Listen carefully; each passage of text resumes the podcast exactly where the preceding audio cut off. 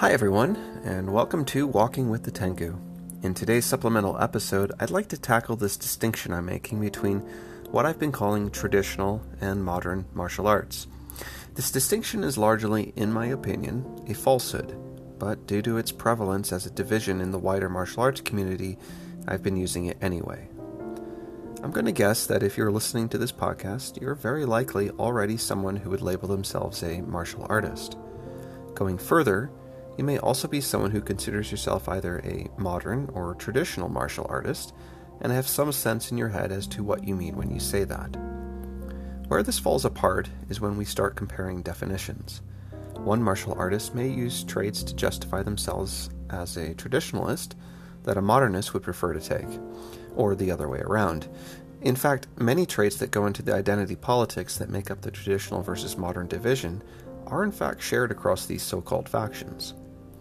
If you'll humor me for a moment, the following are a possible subset of traits of these two camps. For the traditional, they might be perceived as having formality, the use of forms, in Japanese called kata, Chinese taolu, Korean pumse, as a teaching slash learning method, and is often perceived by outsiders today as more focused on self discipline than quote unquote effectiveness. However, they've defined that complicated term. Think of karate, aikido, tai chi. This wasn't the case a few decades ago, but it largely holds true today. For the modern, they might be perceived as having minimal formality, no use of forms as a learning tool, and tend to be more competitive, and also are at times seen by outsiders as brutal and crude. Think MMA, Muay Thai, and BJJ. What neither is often willing to concede is that they have a perception of how their art is effective. The problem, though, is trying to define what effective means. This is a very broad topic.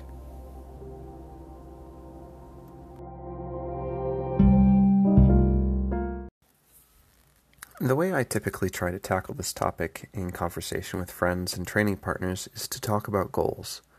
To say that something is combat effective, street lethal, or some other jargon popular among the self defense community is to ignore the fact that there are very broad spreads of how violence and conflict can be experienced. When a martial art doesn't take this into context, there is a tendency to see one's art as the hammer and every self defense problem as a nail. Instead, I argue that there are different goals depending on the situation restraining an angry parent at a soccer game, a drunk uncle at a wedding, or an autistic child who has started trashing a grocery store are all examples of violent conflict that very likely will never rise to the level of legally justified lethal force. In many cases, it is reasonable to define a win condition for an actual self defense situation, which could include things like get away safely without injury, or survive long enough for your backup to arrive. or, excuse me, restrain your attacker with minimal injury until the police can take over, and so on. Since I can't perfectly predict exactly what kind of scenario with all its variables you will face someday, and neither can you, hopefully you can see that there's a wide range in the type of so called self defense situations you might be faced with. I'm sure we can what if ourselves into eternity with a multiplicity of scenarios that end up justifying anything from no force all the way on up to lethal force. The fact of the matter is that based on the laws of your immediate physical surroundings, which I highly recommend you go take some time to read over right now, you're either training to survive or you're training to go to prison. Most of the arguments I see over whether a style is effective or not usually revolve around two people with two different definitions of the words violence and self defense trying to argue that their hammer is more effective than the other person's wrench at hammering nails while the other person is arguing that their wrench is better at pipe fitting than the other person's hammer. What you have to do is sit down and think very hard about what your goals for your martial arts practice are. It's okay to have a few of them. Most people are going to put self defense in there. This is where knowing what you legally can and can't do and under what circumstances those rules apply should have a big impact on what you train. However, not everyone is going to put self defense as their first reason for training. This is where the many different variations of martial arts come in. Not every style trains for the same reasons. Even within styles, not every school of a particular style is going to train for the same reasons. And even within schools, not every student is going to train for the same reasons. That's a personal issue you have to sort out for yourself. Once you've defined what your goals are, you can make better decisions about your training. However, this doesn't solve the so called division between traditional and modern martial arts. Those term terms themselves have a temporal quality to them, the modern suggesting that it might be newer, while the traditional has the sense of being older. This doesn't always fit. Most so called traditional martial arts are rarely much older than a century, if not less.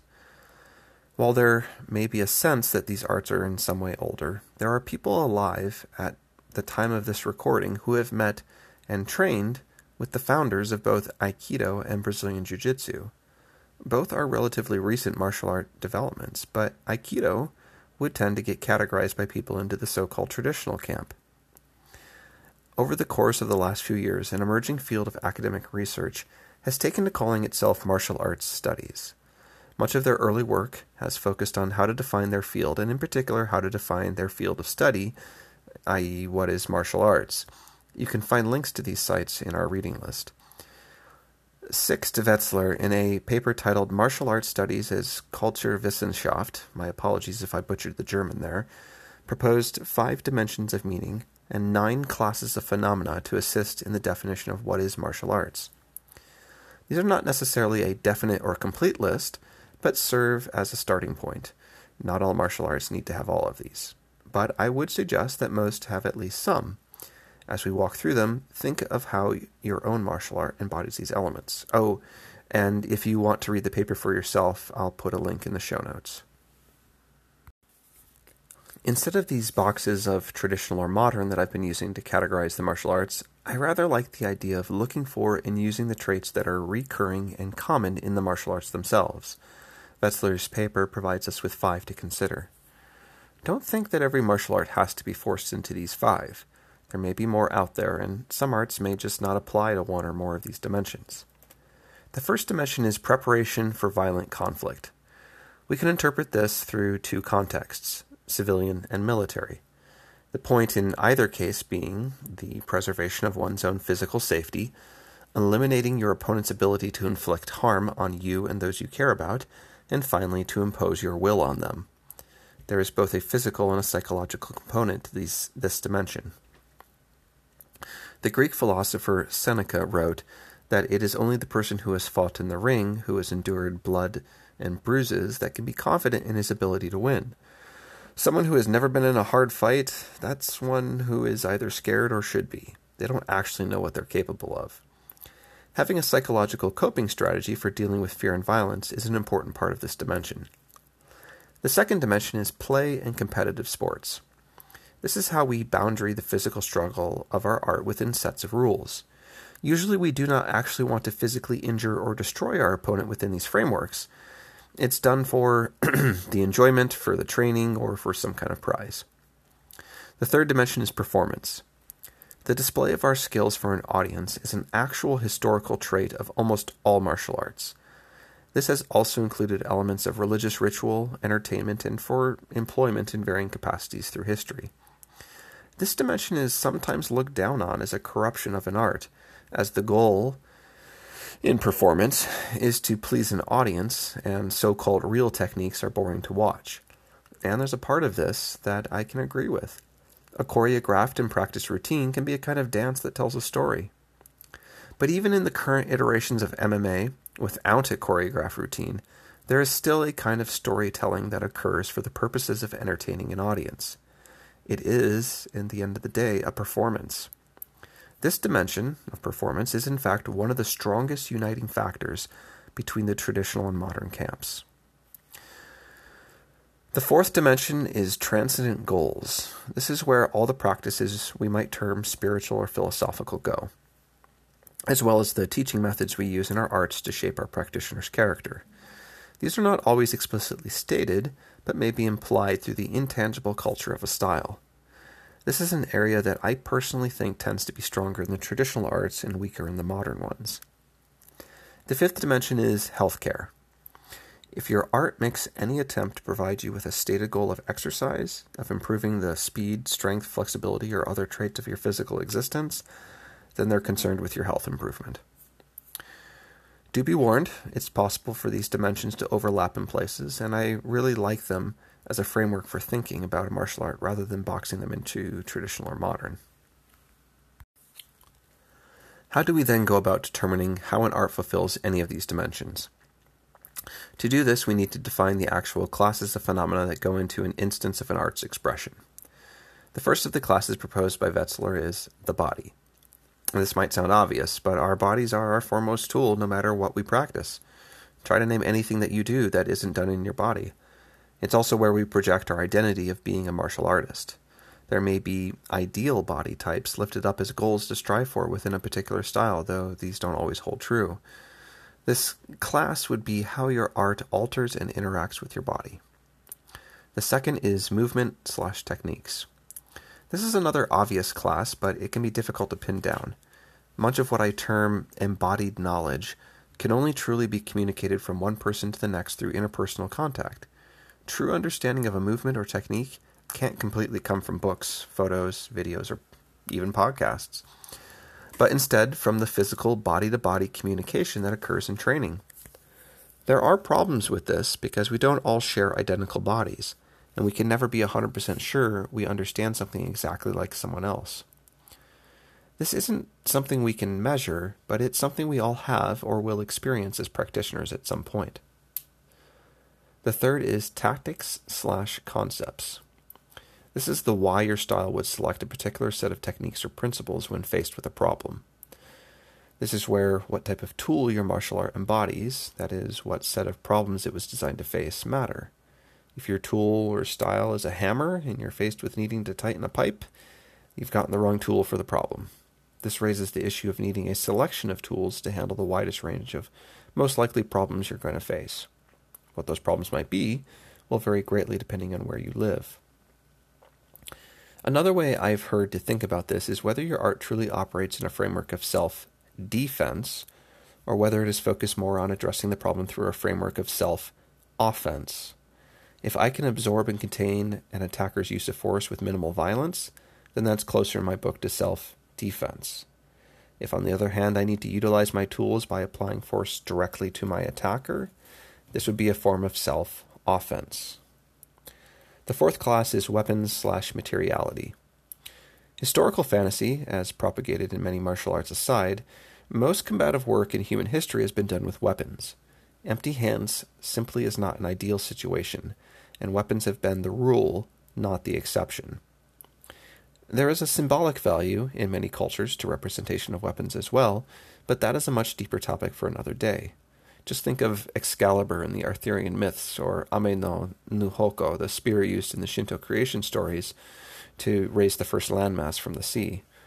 This class can also include training materials such as uniforms, mats, and other practice equipment.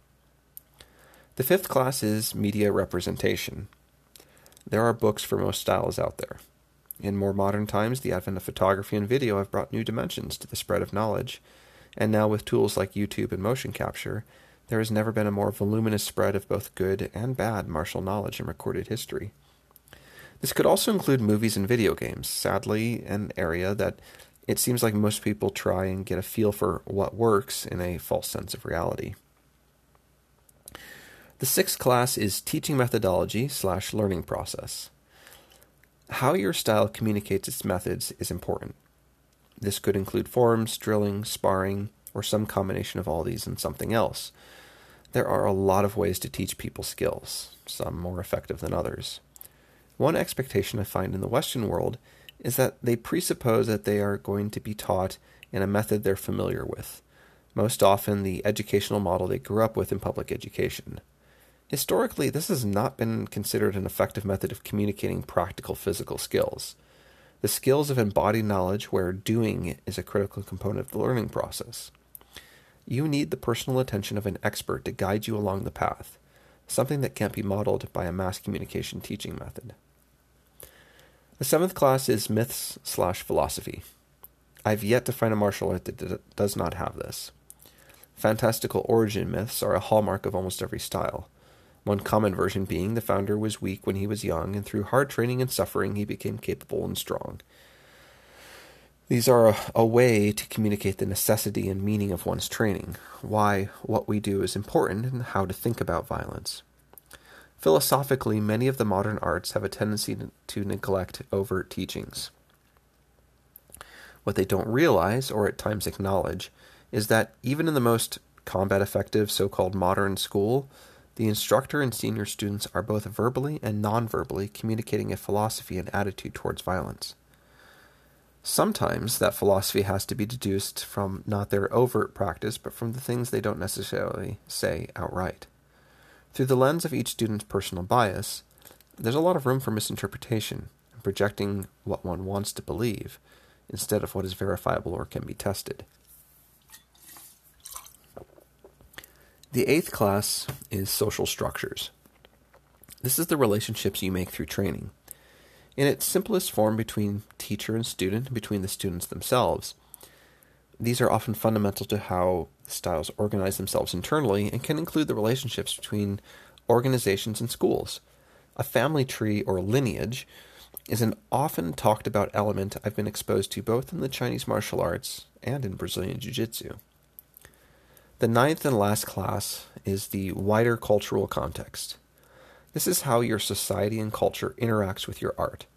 In some places, martial arts schools and styles have been seen as part of the governing establishment, and in others has been seen as a revolutionary force for violent change in government. In its simplest terms, then, historically, the martial arts have been seen as either agents of chaos, that is, destabilization, or as agents of order, that is, stabilization.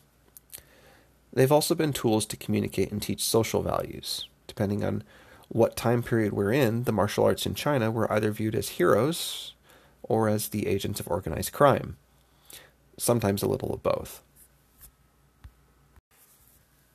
So let's look at an example of how these five dimensions and nine classes would work. When karate was transmitted to the West, it was understood most by that first dimension, preparation for violent conflict. We see the echoes of this in the 80s films The Karate Kid. Thus, karate was rated pretty highly in its value for self defense. However, this is no longer the case. Other arts, such as Krav Maga and MMA, have driven it to the edge of this dimension in the eyes of culture. As for the second dimension of playing competitive sports, karate was also considered to be a so called tough combat sport. But at this time, or I should say at this point in time, has largely been replaced by Muay Thai, which has more recently been subsumed into the broader context of MMA training. In fact, MMA is largely the primary point of reference that the untrained population judges other martial arts against. However, while the focus of its martial dimensions have changed, karate has maintained itself through the furtherance of its training in the fourth dimension, that is, transcendent goals, and has enjoyed a limited recent resurgence in the second dimension of competition through the work of various MMA competitors who cross train in karate. What this tells us is that the arts compete across the spectrum of these dimensions for a kind of validity in the eyes of the greater culture. Thus, whoever is in the center of this dimensional system becomes the point of reference by which all other arts are temporarily judged in that moment of time. As I alluded to earlier, I suggest this is currently MMA. This can be pretty frustrating when an art self identifies with primarily a different dimension, say the fourth of transcendent goals, rather than whatever the current point of reference puts forth as their most important dimensions. It makes little sense to compare Aikido to MMA as systems themselves, as they don't embody the same value of each dimension. They're both martial arts, but are subsystems that focus on different sets of values. If you do want to compare them, then it's usually in the context of your own training goals that has gone astray. Thus, it's not the fault of Aikido if you're training with a set of goals that are better fulfilled by MMA. You need to do a better job of choosing how to spend your training time. Judo is another example. Early in its history, it had similar weighted balance uh, between the first, second, and third dimensions that is, preparation for violent conflict, competition, and transcendent goals. Whereas self defense and personal growth were baked into judo by its founder, Jigoro Kano, Ever since judo's inclusion into the Olympics, we've seen the second dimension of competition take over and shape the growth of judo for the decades that have come since. The irony here, of course, is that the human body only moves through a limited set of physical patterns. Violence can be expressed across a wide spectrum of variations, but the kind of violence within that greater spectrum you are likely to face within your own culture is usually pretty definable. Thus, the principles behind the physical actions, that is, the techniques, of one art to the next are not as widely differentiated as we might like to think they are. In the Chinese martial arts, for example, there is little fundamental differentiation in techniques and stances between styles. So the traits that end up making a style distinct from another tend toward the methods used to teach. This could be the particular forms, uh, how the techniques are put together, or the systems used to decide which techniques to use and which to avoid. Having said all this, the art or grouping of arts that make up the currently popular point of reference do still have an impact on the other arts, no matter how close they are to the center or the periphery. As an example, prior to the early UFCs, there was little attention paid to combative ground fighting. The success of the early UFC Brazilian Jiu Jitsu competitors was due to this blind spot in the other participants' training. Those early days can never be replicated again, as everyone stepping into the octagon these days knows that they need to be at least mildly proficient at grappling. On a historical note, I get the feeling we've had this issue for centuries. A little Google searching will bring you to some very early 20th century wrestling versus boxing matches that always end in the boxer on the ground. Our memories are short. Thus, you can now get on Amazon and find books about Aikido ground fighting, karate grappling, and so on and so forth. While it's true that I can find a photo of Ueshiba, that is the founder of Aikido, applying a choke on the ground, and karate has a long history of its early practitioners being simultaneously versed in tegumi, that is the Okinawan folk wrestling style, that will look similar to sumo in most Westerners' eyes. The emphasis on this tool set within those styles has only recently come back into focus due to the primacy of an alternative set of systems occupying the cultural point of reference by which we judge the martial arts. I hope you've been able to contextualize your own training somewhere in this framework at this point and I've been given some things to think about when looking at other martial arts. We truly need to increase our perspective and avoid overly narrow categories like traditional versus modern, combat sports versus martial arts. Instead of approaching the discussions that we all have within and between styles as conversations of dominance, it would be more useful, in my opinion, to spend some time avoiding predetermined conclusions and ensure we're using at least similar sets of meaning when we discuss these topics. As far as we know, violence is as old as humans. Violence is more traditional than any martial art, and in its many forms, almost all humans have faced it in some fashion across all of history. We're looking at a problem that all of our ancestors faced in some degree, and we can take their lessons and, with an honest understanding of our own time and culture, apply their lessons to our own practice to make ourselves more effective at our stated goals. If you have thoughts on this topic, please contact me either through social media or over email at walkingwiththetengu at gmail.com, all one word. You can also sign up for updates at our website, walkingtengu.wix.com slash tengu. Thanks for listening, and talk to you again soon.